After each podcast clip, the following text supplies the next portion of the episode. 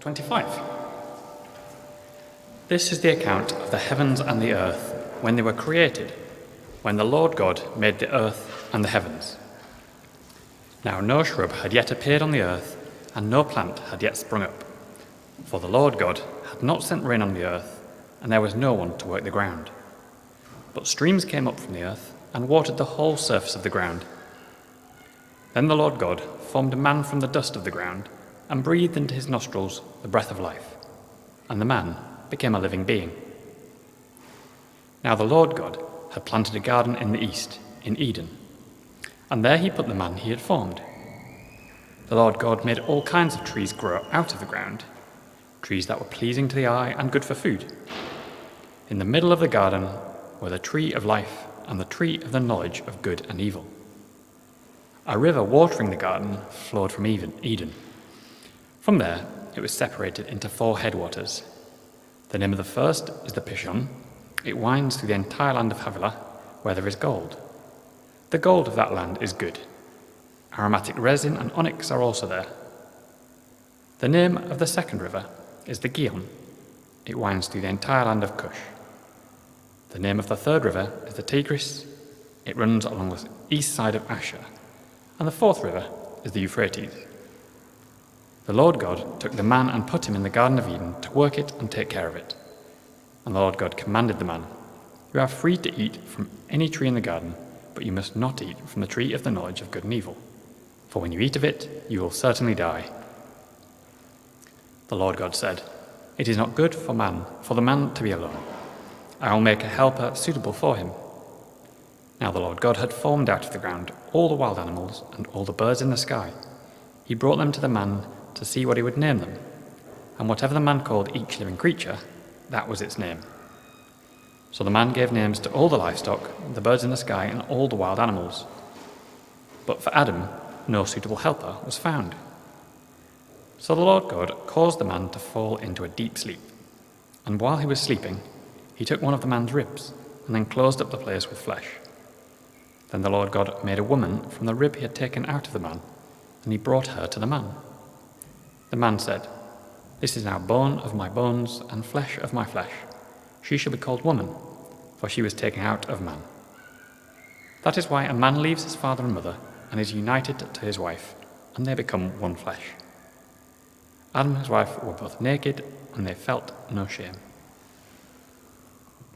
Thank you very much indeed, Tom. It's great to see you here uh, this afternoon at uh, Trinity Church Islington. Welcome to you. My name's Jeremy, and it's a pleasure to be able to join you.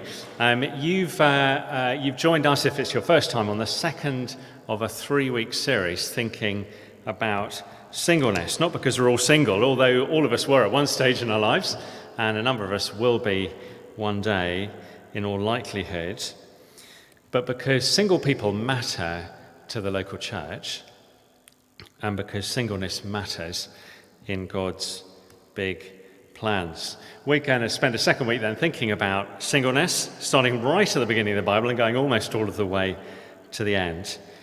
But before we do that, if you're a praying person, then why don't you join me in prayer? Let's pray. Father God, thank you uh, that we can come to you as people who are looking for mercy, and we find in you the mercy that we need. You're an immensely merciful, gracious, and kind God. And so, please, Father, in your mercy, address us through your word. And we pray, Father, that we would be those kind of people that listen. And we ask these things in your name. Amen. Amen. Well, if you were around last week, then you'll know that we saw a principle from 1 Corinthians 7 from uh, a part of the Bible in the New Testament. And, and, and this is the principle marriage is right, but singleness is better. That's how we summed it up from the book of 1 Corinthians. Marriage is right, but singleness is better. The thing is that it doesn't always feel better. One single person called Kate Wharton uh, put it like this in something that she, that she wrote. You'll see it up on the screen. When we have to fill in a form and tick a box marked single, when we have to pay a single room supplement for a holiday, when we steel ourselves to enter a party alone, and you could probably say entering church alone as well, I imagine, when we need someone to hold the other piece of flat pack furniture we're building, when we come home to an empty house and there is no one to tell about the highs and lows of our day, at these times and at many others, being single can feel like the raw end of the deal. And for some people, it's even harder. Now, there's a guy um, that I know called Ed Shaw. This is what he wrote in a book. Painfully honest.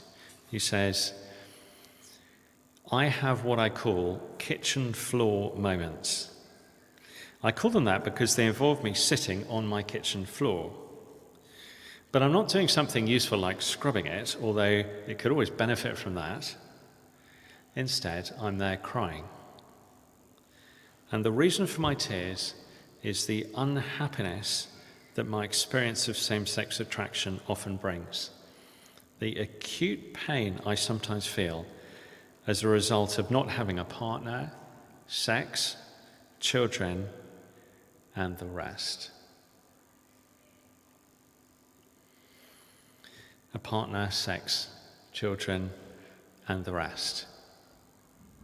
Uh, from what my friends tell me that seems like the cruelest bit to be given such powerful feelings and then be told that you can't express or enjoy them could, could seem like a, a particularly sadistic form of torture from the God who made you. I remember someone saying uh, to me who was single, it, it feels like it would be better if, if no one had any sexual feelings at all, no sexual desires, nothing to repress, nothing to feel guilty about, to struggle to control, and, until you get married. That that would be a kind of that would be useful. And, and, you, and you can see why. That, you know, on your wedding day, uh, there may be a, a, a, doctor turns up and he gives you an injection, and, uh, and, and then your sexuality begins. And um, that's a great thing because you're married. But for everyone else, it just seems like an inconvenience. Have you ever thought that? How much better would it be as a single person not to have a sexuality to battle with? Well, it turns out that the Bible, it turns out from the Bible that every single one of us has a sexuality, have, have sexual reasons for, have sexual feelings for a reason that goes beyond a human physical relationship. And we're going to think about three questions this afternoon that'll help us to understand that. And the first is simply this Why, according to the Bible, do I have a sexuality? Okay, we're going to start right from the beginning. Why, according to the Bible, do I have a sexuality? We're all sexual beings. You see, when, when you go right back to the beginning of the Bible, and thank you so much, Tom, for reading that so clearly, when you go right back to the beginning of the Bible, you, you see God's original design, the way that He made the world and, and set it up, not as a scientific account, but as a, as, as, as, as a spiritual account of, of who owns the world and, and who the world originates from. You go back to the beginning and, and you see God making complementary pairs of things. That's the account from Genesis 1. So, God makes light and day, uh, light and darkness, sorry, day and night, sea and dry land. And then, as the pinnacle of all of this, God makes man and woman. Have a look at Genesis 1. Genesis 1, verses 26 and 27. I think it's going to come up on the screen. Here you go. Then God said, Let us make mankind in our image in our likeness, so that they may rule over the fish in the sea and the birds in the sky, over the livestock and all the wild animals, and over the creatures that move along the ground. So, God created mankind in his own image. In the image of God, he created them, male and female.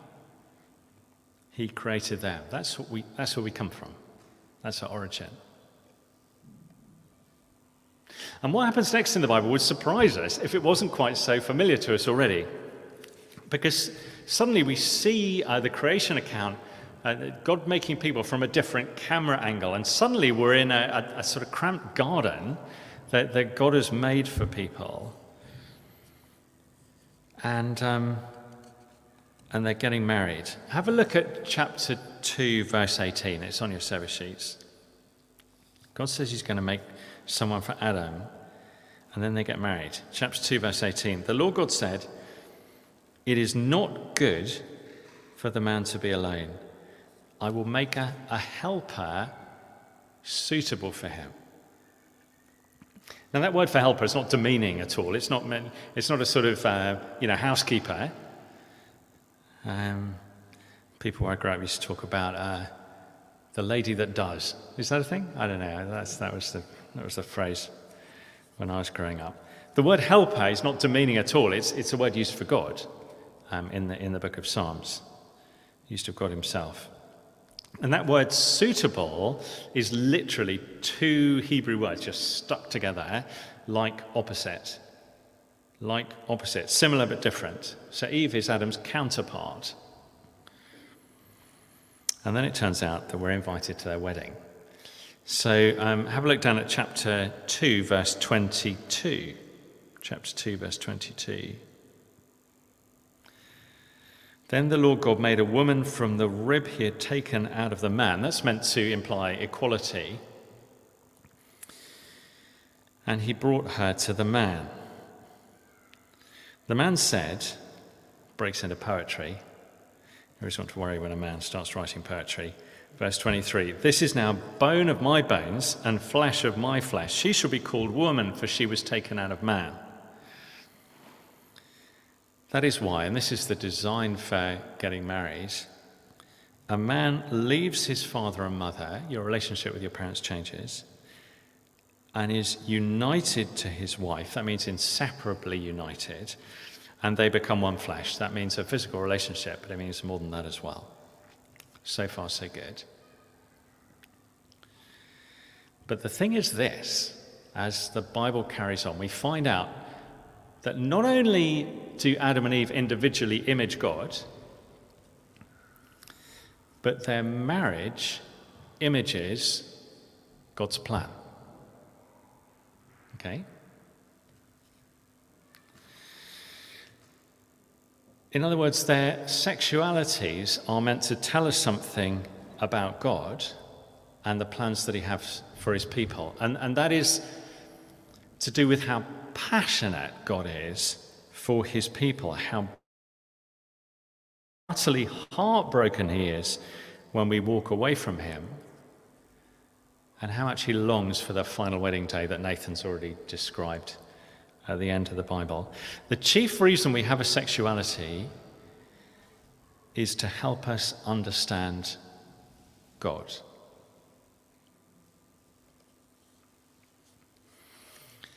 It's a great privilege, by the way. Uh, it's something that I enjoy massively, which is to be able to say weddings. And uh, many is the time that I've stood at this exact spot. You have the best seat in the house. I can't tell you. If, if you're taking a wedding, you, you, you, you couldn't buy it. It is the best view in the building. And uh, so, what I do uh, is I just check with the bride that she's all right. Some people in this building have experienced this. Uh, and then I, I walk around to the front and I say, please stand. I try and sound as sort of serious and sort of authoritative as I can. And everyone stands up. Um, and then you see the bride starting to walk down the aisle. And then this is the, this is the really good bit. I, normally, normally the bridegroom waits till the bride's about halfway down.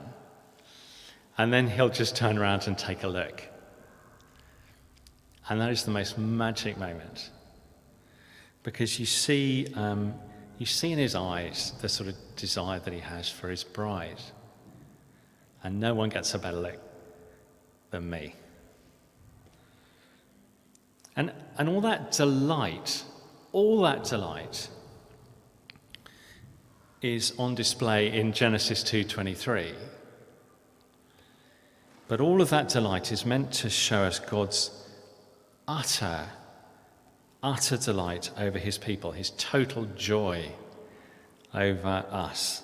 That the chief reason we have a sexuality is to help us understand God, his passion.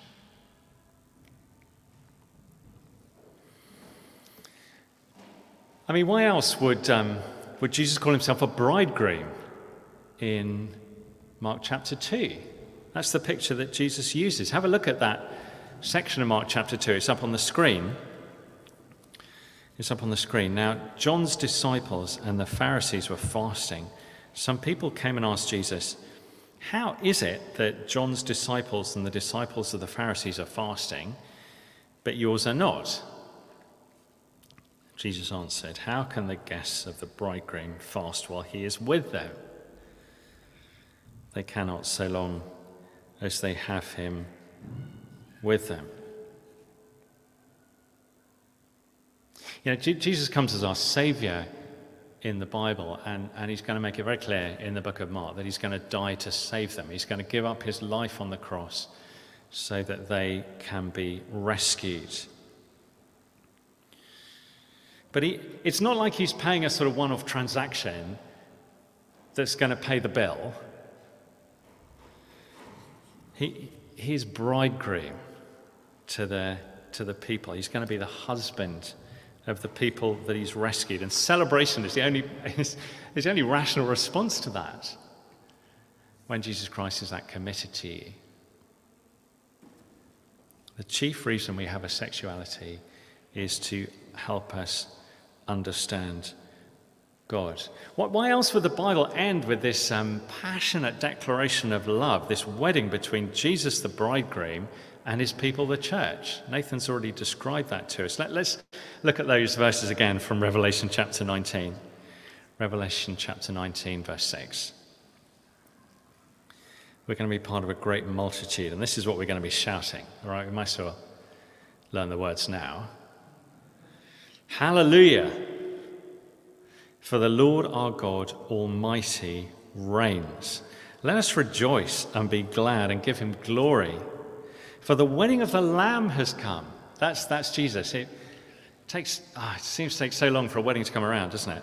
The wedding of the Lamb has come, and his bride, that's us, has made herself ready. Fine linen, bright and clean, was given her to wear. Fine linen stands for the righteous acts of God's holy people. So, what am I saying? I'm, I'm, I'm, saying that sex and marriage in this creation are, are a trailer for the new creation. They're an advert for that day when, when all of God's love will be fulfilled. So, if, if you're a lifelong single, then, then you weren't given a sexuality to torture you.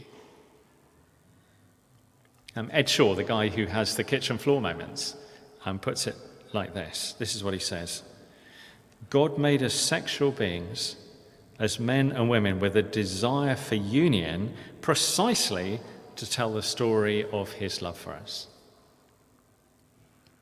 You have a sexuality, he writes, so that God can best communicate to you the full intensity of his love. All of human history, it turns out, is just the journey up the aisle.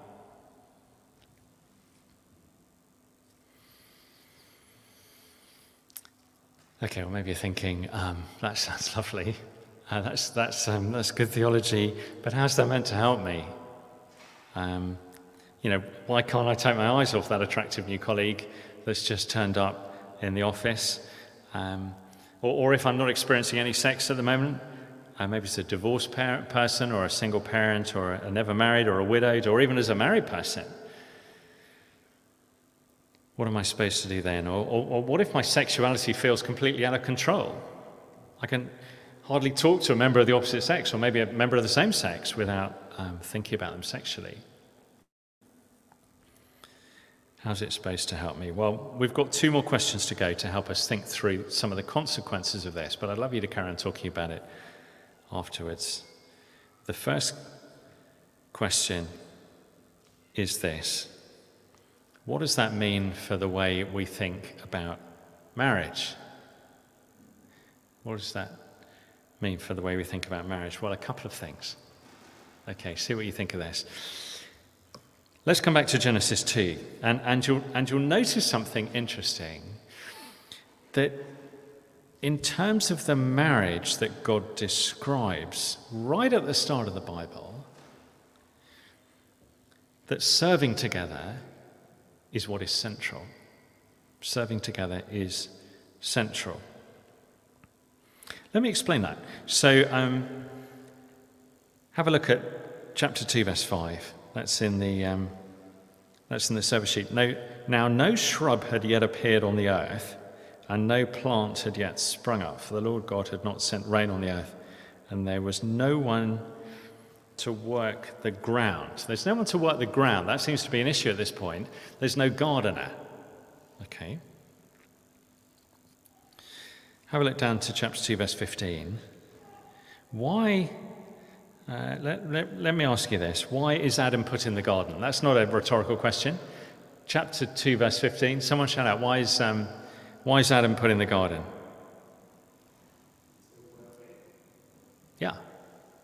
Thank you. To work it and take care of it. Okay, end of chapter 2. And then um, come down with me to verse 18. There, right in the middle of the, in the, middle of the page. And you see, um, it, it is not good for Adam to be alone, but it's not that he's lonely, it's not good for him to be alone in this task that he's been given of, uh, of looking after the garden. So God says, I will make a, a helper suitable for him. Looking after God's world, that's why, um, that's why Eve's given to Adam. And then Adam breaks out into song, verse 23.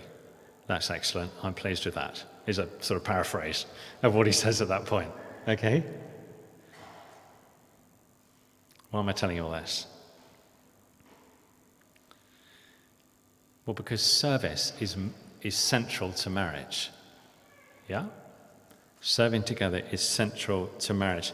Uh, those of us who are married, we need to know that. That that's why God's given us a husband and a wife, so that we can serve God together. Now, marriages are meant to be outward looking, not inward looking. That is, that is the point of marriage. That the key to any relationship is whether it will help you serve God. And maybe that sounds a bit unsexy, a bit sort of unromantic. Like, I can see that, but the sexual attraction between a man and a woman that leads them to marriage serves that aim. It's to help them serve God, it's to make it pleasurable to serve God together in the work which they've been given. Can you see? Are you convinced of that? And that, that means that it's a useful sort of counterbalance to what we saw last week in 1 Corinthians. So, so yes, 1 Corinthians says, 1 Corinthians 7, please seriously consider staying single if you can. But, Genesis 2, why might you want to ask somebody out? Why did I ask Dawn out? Well, it's, it's because I genuinely believe that together we could serve God better than we could serve Him apart. I genuinely believe that together we could serve God better together than we could apart. Of course, there was all of that attraction, but that is our key role, you see, as a married couple. And so, if you know, if there's someone here at church or someone listening online, um, and uh, you're thinking about asking someone out, that's a great thing. I think the local church is often the place to, to begin, to look for, a, look for a marriage partner, look for a life partner. And, and, and if you look around, I'm, I'm you know, uh, maybe I'm the wrong person to give dating advice, but this is, this is what I think the Bible's saying. If you look around at church and you identify someone who you think you could serve God together well with, then if they're a Christian, why not ask them out? And, if you're the person that's being asked out, don't say, What, you and me, you must be joking. Um, maybe, maybe why not go out together and see how it goes? See, what, see how well you can serve God together. And then, if that's something that you find that God gives you, then marriage would seem a good way forwards to take it. I mean, sexual attraction will serve that aim. We've said that. But it, it does radically downplay things like um, looks and height and weight and common interest. And those are the sort of things on, on which people outside in our culture will judge a potential marriage partner. And there may well be there may well be lots that you have in common. But serving together is central. So ask yourself principally can I serve God alongside this man or woman? Now, that's a radical way to look at dating, I think. That's the first thing we learn about marriage. That marriage has service at its center. Here's the second thing that we learn about marriage, briefly, and that's that marriage is to be an image, not an idol. Okay, an image, not an idol. That's to say that marriage is meant to be a, a picture of our final marriage to Jesus, but it's not meant to be a substitute, nor will it ever manage to fulfill that role. Um, here's a stupid illustration, but um, just, um, just a couple of days ago, um, we gave Amy a, a, print that she could stick up on her wall um, at university, and it's by one of her favourite artists, and it's a painting of the sea. And the reason that um, Amy loves this particular artist, who paints lots of pictures of the sea, is that she's, she's a great swimmer, and she just loves thinking as she's working away uh, in her a, in a university hostel residence, she loves thinking about what it would feel like to dive into the sea. Something that fills me with dread. I get cold and then start sinking. But that's what she likes to do. But I, I told you it was a silly illustration. But I mean, if, if she got on her swimming cosy and then sort of threw herself at the wall, then she's just going to get hurt. The picture's there to remind her, but it's not to replace the sea. It's just a picture.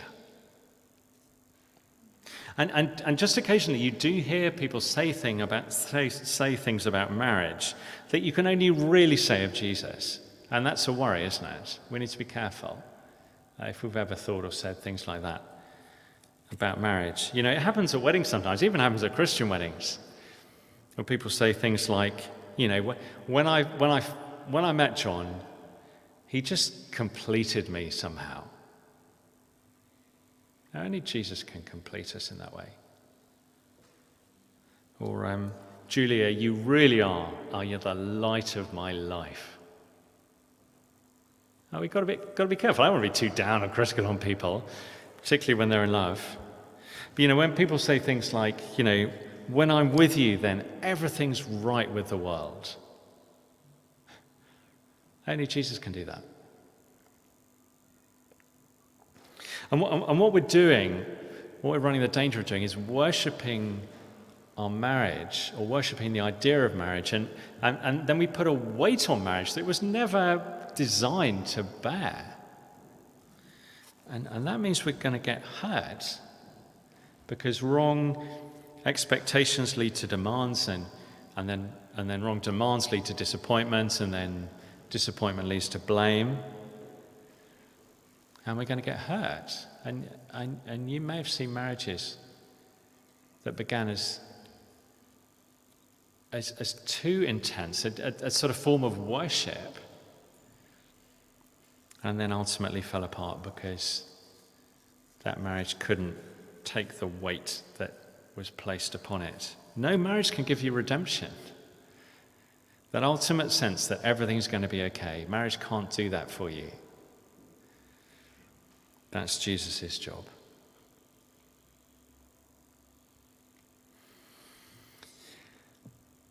Where have we got to? Bible sexuality. What does it teach us about marriage? That serving together is central and that marriage is an image of that final relationship between Jesus and the church, but it's not an idol. And what does that mean for singleness? More briefly, let me say um, this is something that you might want to carry on talking about. We're going out in the park afterwards. If you want to, um, if you want to come and ask me questions, please do.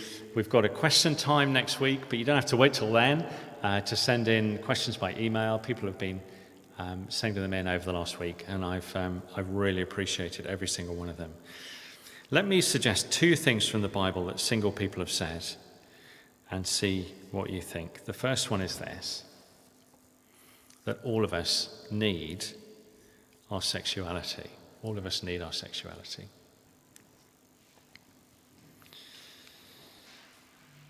Um, when you're a surgeon, you get taught a basic lesson. This is fairly near the beginning of um, sort of surgery school, uh, sort of general surgery 101. And that's that there are some bits of your body you can do without and other bits that you can't. Okay, that's a, that's a key principle of surgery, really. You don't want to remove the bits that people can't do without, and and you are allowed to remove the bits that they can. Okay? That's, um, you learnt it here. Okay? Uh, tonsils, appendix, tummy button, leg. They're okay to remove. Okay? You're allowed to remove those. Uh, it's not always straightforward, but they're, they're okay to go. All right? The patient's likely to wake up afterwards. Um, lungs, heart, kidneys, brain. Don't touch those, all right? Don't take them out in their entirety, or you're going to get into trouble. You can imagine me a, as an 18 year old in a lecture theatre writing all this down as if, uh, as if my future depended on it, which it probably did. Okay, your sexuality is something that you need. You can't do without that, whether you're married, single, or whatever, all of us, because it, was, it will never be completely and perfectly fulfilled, even in marriage. Your sexuality will never be completely fulfilled. And so it keeps us longing, it keeps us uncomfortable, it keeps us wanting more, and knowing that that will only be fulfilled in Jesus Christ. You, you know, like Ed Shaw, sometimes it will give you kitchen floor moments. You might have wept tears because of the acute pain, as, as Ed put it, of not having a partner, sex, children, and the rest. But our sexuality keeps us longing, keeps us looking forwards, and we need that. And then our sexuality calls us, however imperfectly, to contentment now.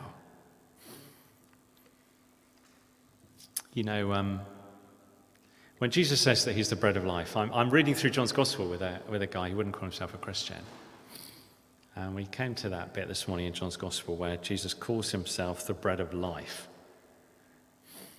And he doesn't mean, as, as in Dawn and my favourite restaurant, uh, Le Mercury, up on Upper Street. You've probably been there. It's been going, I don't know, 30 years or something. But uh, just as you're waiting, they bring you a little basket full of cut up bits of, bits of baguette and a little pot of butter. And, and you sort of, you might eat that just as you're starving hungry, uh, but it's not the main event. When Jesus says that he's the bread of life, he means he has the power to truly satisfy. He is what we need. And that means that Jesus can satisfy in the way that, that other things can't begin to. Now, we don't experience perfect satisfaction in this world.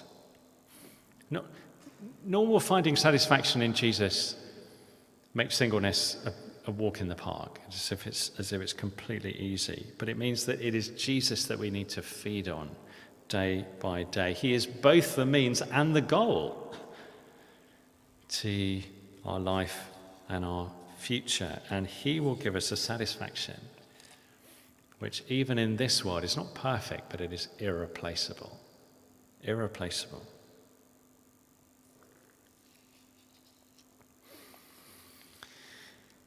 Well, there's a great big aspect of singleness that we haven't um, covered, and that's the support and friendship and, and love and functionality of a local church. We're going to come back to that next week in the last of our series, and we'll have a question time then as well. Please, like I say, do send in emails. And you'll find on the back of the service sheet a box, um, take home. What do we want to keep thinking about from our time in Genesis 2 and Revelation? Do fill that in. Maybe just one thing that you want to take away with you, one prayer that you want to pray, one thing you might want to repent of and do better. Maybe one person you want to encourage. But just as we finish, we're going to pray. Let's pray.